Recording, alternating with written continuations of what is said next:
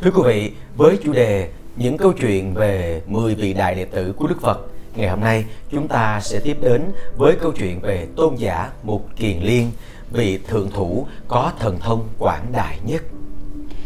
Ngày nay, mỗi khi bước vào chánh điện của các chùa, viện, chúng ta thường thấy trên bàn thờ trung ương tượng Đức Phật Thích Ca ngự trên tòa sen ngay chính giữa, còn đứng hầu hai bên Đức Phật thì bên phải là tượng tôn giả A Nan và bên trái là tượng tôn giả Đại Ca Diếp. Nhưng trong những năm đầu hoàng pháp của Đức Phật thì không phải như vậy. Xá Lợi Phất và Mục Kiền Liên đã xuất gia theo Phật ngay trong thời gian hai năm đầu tiên sau ngày Phật thành đạo. Từ ngày quy y theo Phật, Xá Lợi Phất luôn luôn đứng hầu bên phải của Đức Phật và Mục Kiền Liên là hầu bên trái. Ngoài trừ những lúc phải đi du phương bố giáo, còn thì không lúc nào họ rời Đức Phật. Xá Lợi Phất xuất gia được nửa tháng đã dứt trừ mọi phiền não, nhưng một Kiền Liên thì chỉ 7 ngày sau khi xuất gia là dứt hết mọi lậu hoặc, hiển lộ thần thông, chứng quả A-la-hán. Tôn giả Mục Kiền Liên, người cao lớn, mặt vuông, tai to, nét mặt luôn luôn lộ vẻ cương nghị, lạc quan, tính tình dũng cảm, lúc nào cũng vì chính nghĩa mà can thiệp những chuyện bất bình. Trong giáo đoàn của Đức Phật, số người chứng được thần thông có rất nhiều, nhưng chỉ có một kiền liên được suy tôn là vị có thần thông rộng lớn nhất. Vì sao tôn giả một kiền liên có được thần thông như vậy? Điều đó có liên quan tới câu chuyện của một tiền kiếp của tôn giả như sau. Trong một tiền kiếp thời quá khứ, một kiền liên làm nghề chài lưới, thường bắt tôm cá ở biển làm kế sinh nhai. Một hôm, bỗng nhiên tâm niệm lành phát khởi, ông tự biết rằng sinh nhai bằng cách đó thật không chánh đáng.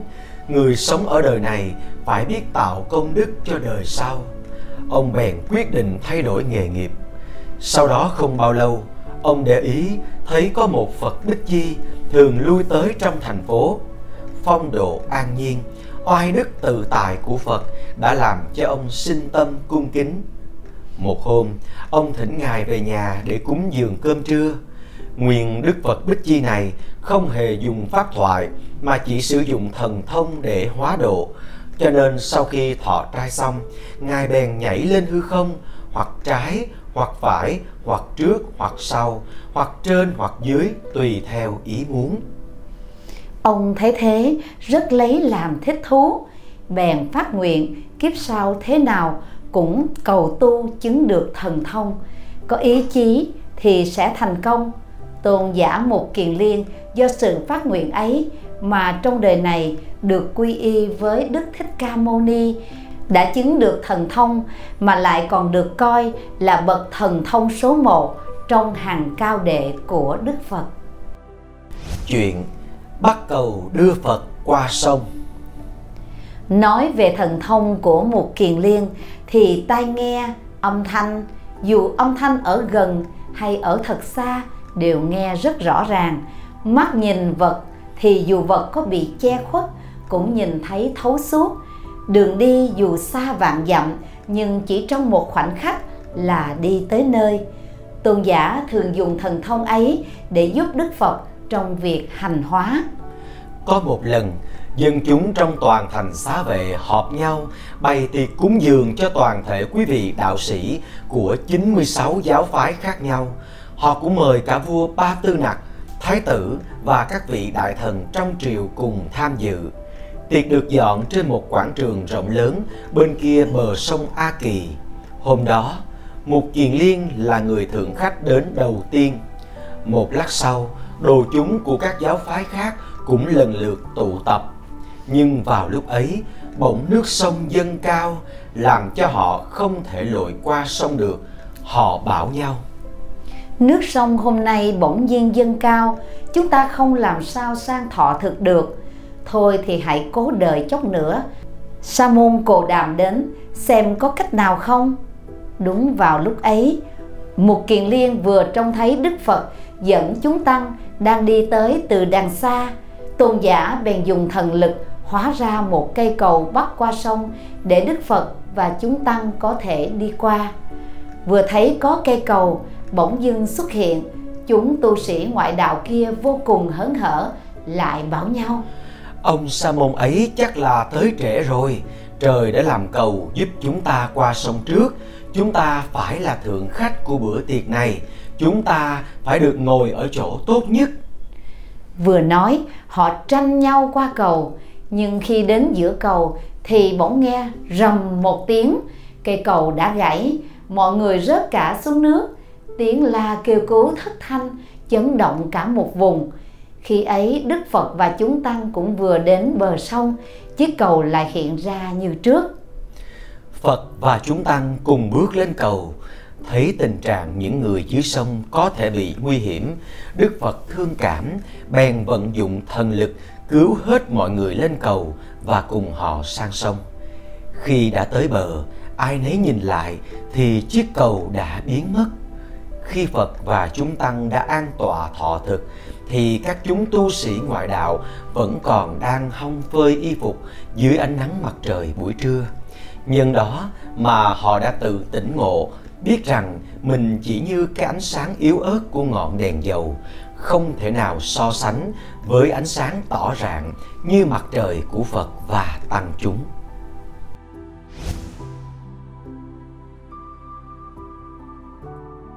Câu chuyện ai thần thông bậc nhất?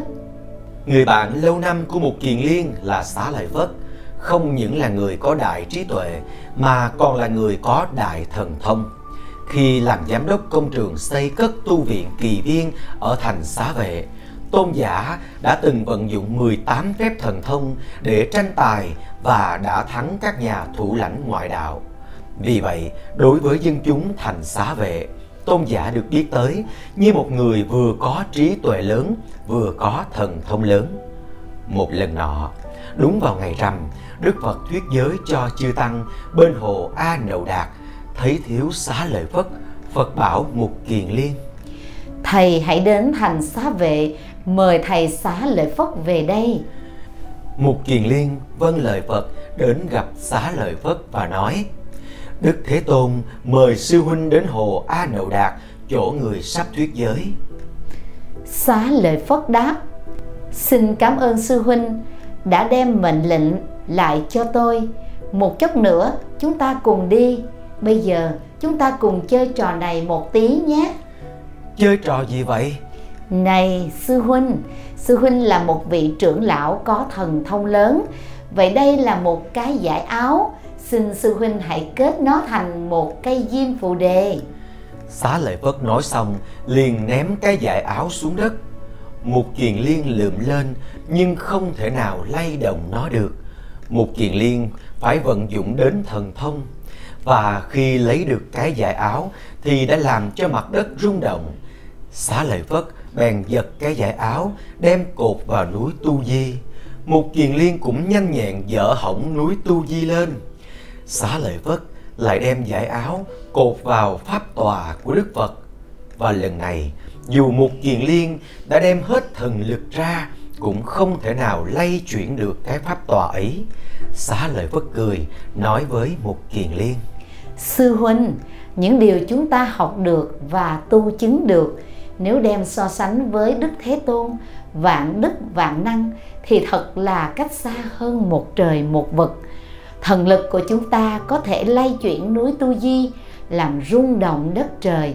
Nhưng với cái pháp tòa của người thì không thể nào làm nhúc nhích được. Hôm nay, vì tôi nghi ngờ với chính thần lực của tôi, cho nên tôi đã mời sư huynh thử nghiệm để xem có đúng như vậy không. Thôi, bây giờ, chúng ta hãy mau mau đi bái kiến người.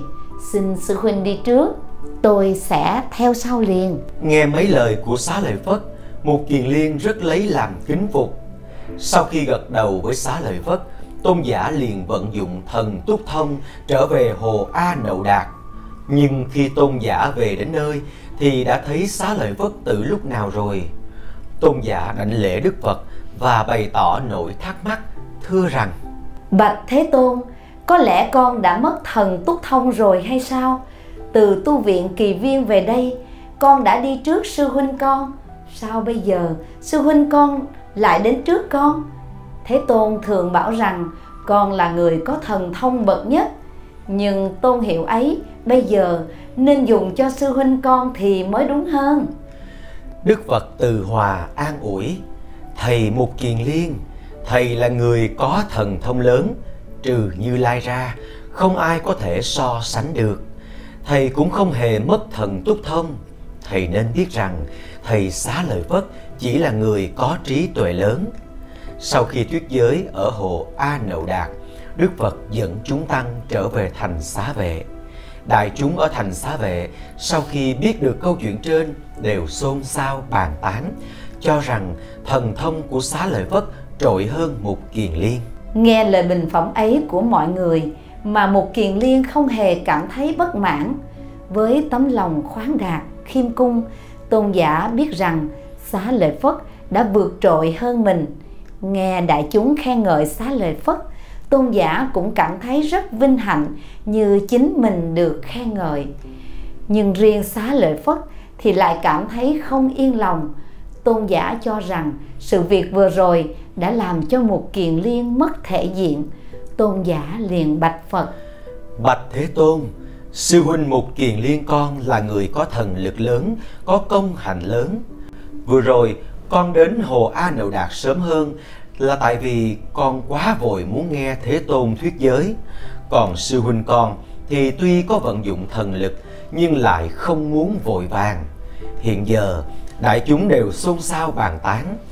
Biết rằng thần lực của con vượt trội hơn sư huynh con, điều đó con không dám nhận xin thế tôn dùng cách nào để xóa bỏ lời bình phẩm không công bằng của đại chúng đi? Đức phật mỉm cười gật đầu. Ngài biết hai người này đều vô cùng khiêm tốn yêu bạn. Một hôm sau thời giảng kinh phật bảo một kiền liên này thầy một kiền liên thầy là người có thần thông lớn. Trong đại chúng không ai có thể so sánh được. Thầy cũng không hề mất thần túc thông bây giờ, ở trước đại chúng, thầy hãy diễn bày oai lực thần thông để gây lòng tin cho những kẻ sơ học. Một kiền liên vâng lời phật dạy, bước ra khỏi chỗ ngồi. Một chân thì đạp trên trái đất này, một chân thì đạp trên cõi trời phạm thiên, làm cho cõi đất rung động sáu lần. Tôn giả lại từ không trung dùng phạm âm để nói kệ khiến cho chư vị tỳ kheo có mặt trong giảng đường, trừ hết lậu hoặc, trí tuệ bừng sáng.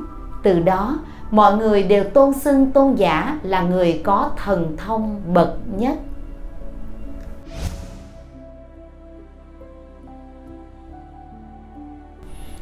Câu chuyện về sắc đẹp mỹ nhân không địch nổi với thần thông. Một kiền liên không những không bị ma lực làm hại mà cho đến sắc đẹp của mỹ nữ cũng không thể làm hoen ố đạo hạnh của tôn giả. Một ngày kia, trên đường khất thực trở về, khi đi qua một khu rừng, tôn giả trông thấy một thiếu phụ tuổi chừng trung niên ngồi bên đường như đang chờ đợi. Khi tôn giả vừa đi đến trước mặt, thì nàng liền đứng lên chận lại, mắt liếc đưa tình, miệng nở nụ cười duyên dáng, thỏ thẻ nói. Tôn giả ơi, ngài đi đâu mà quên em vậy?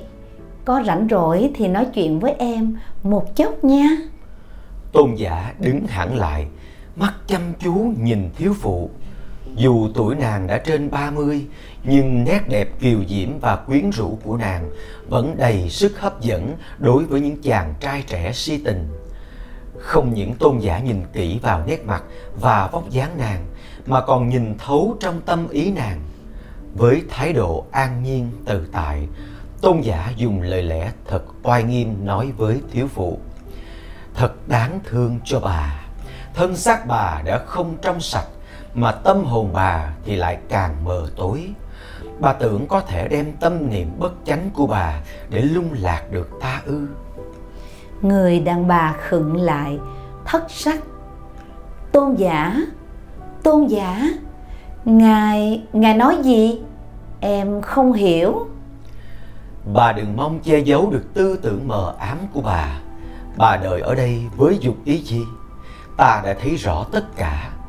Bà đang bị mê lạc trong một thứ sắc đẹp dối trá và chính nó lại đang giúp bà nhiều cơ hội để tạo tội lỗi.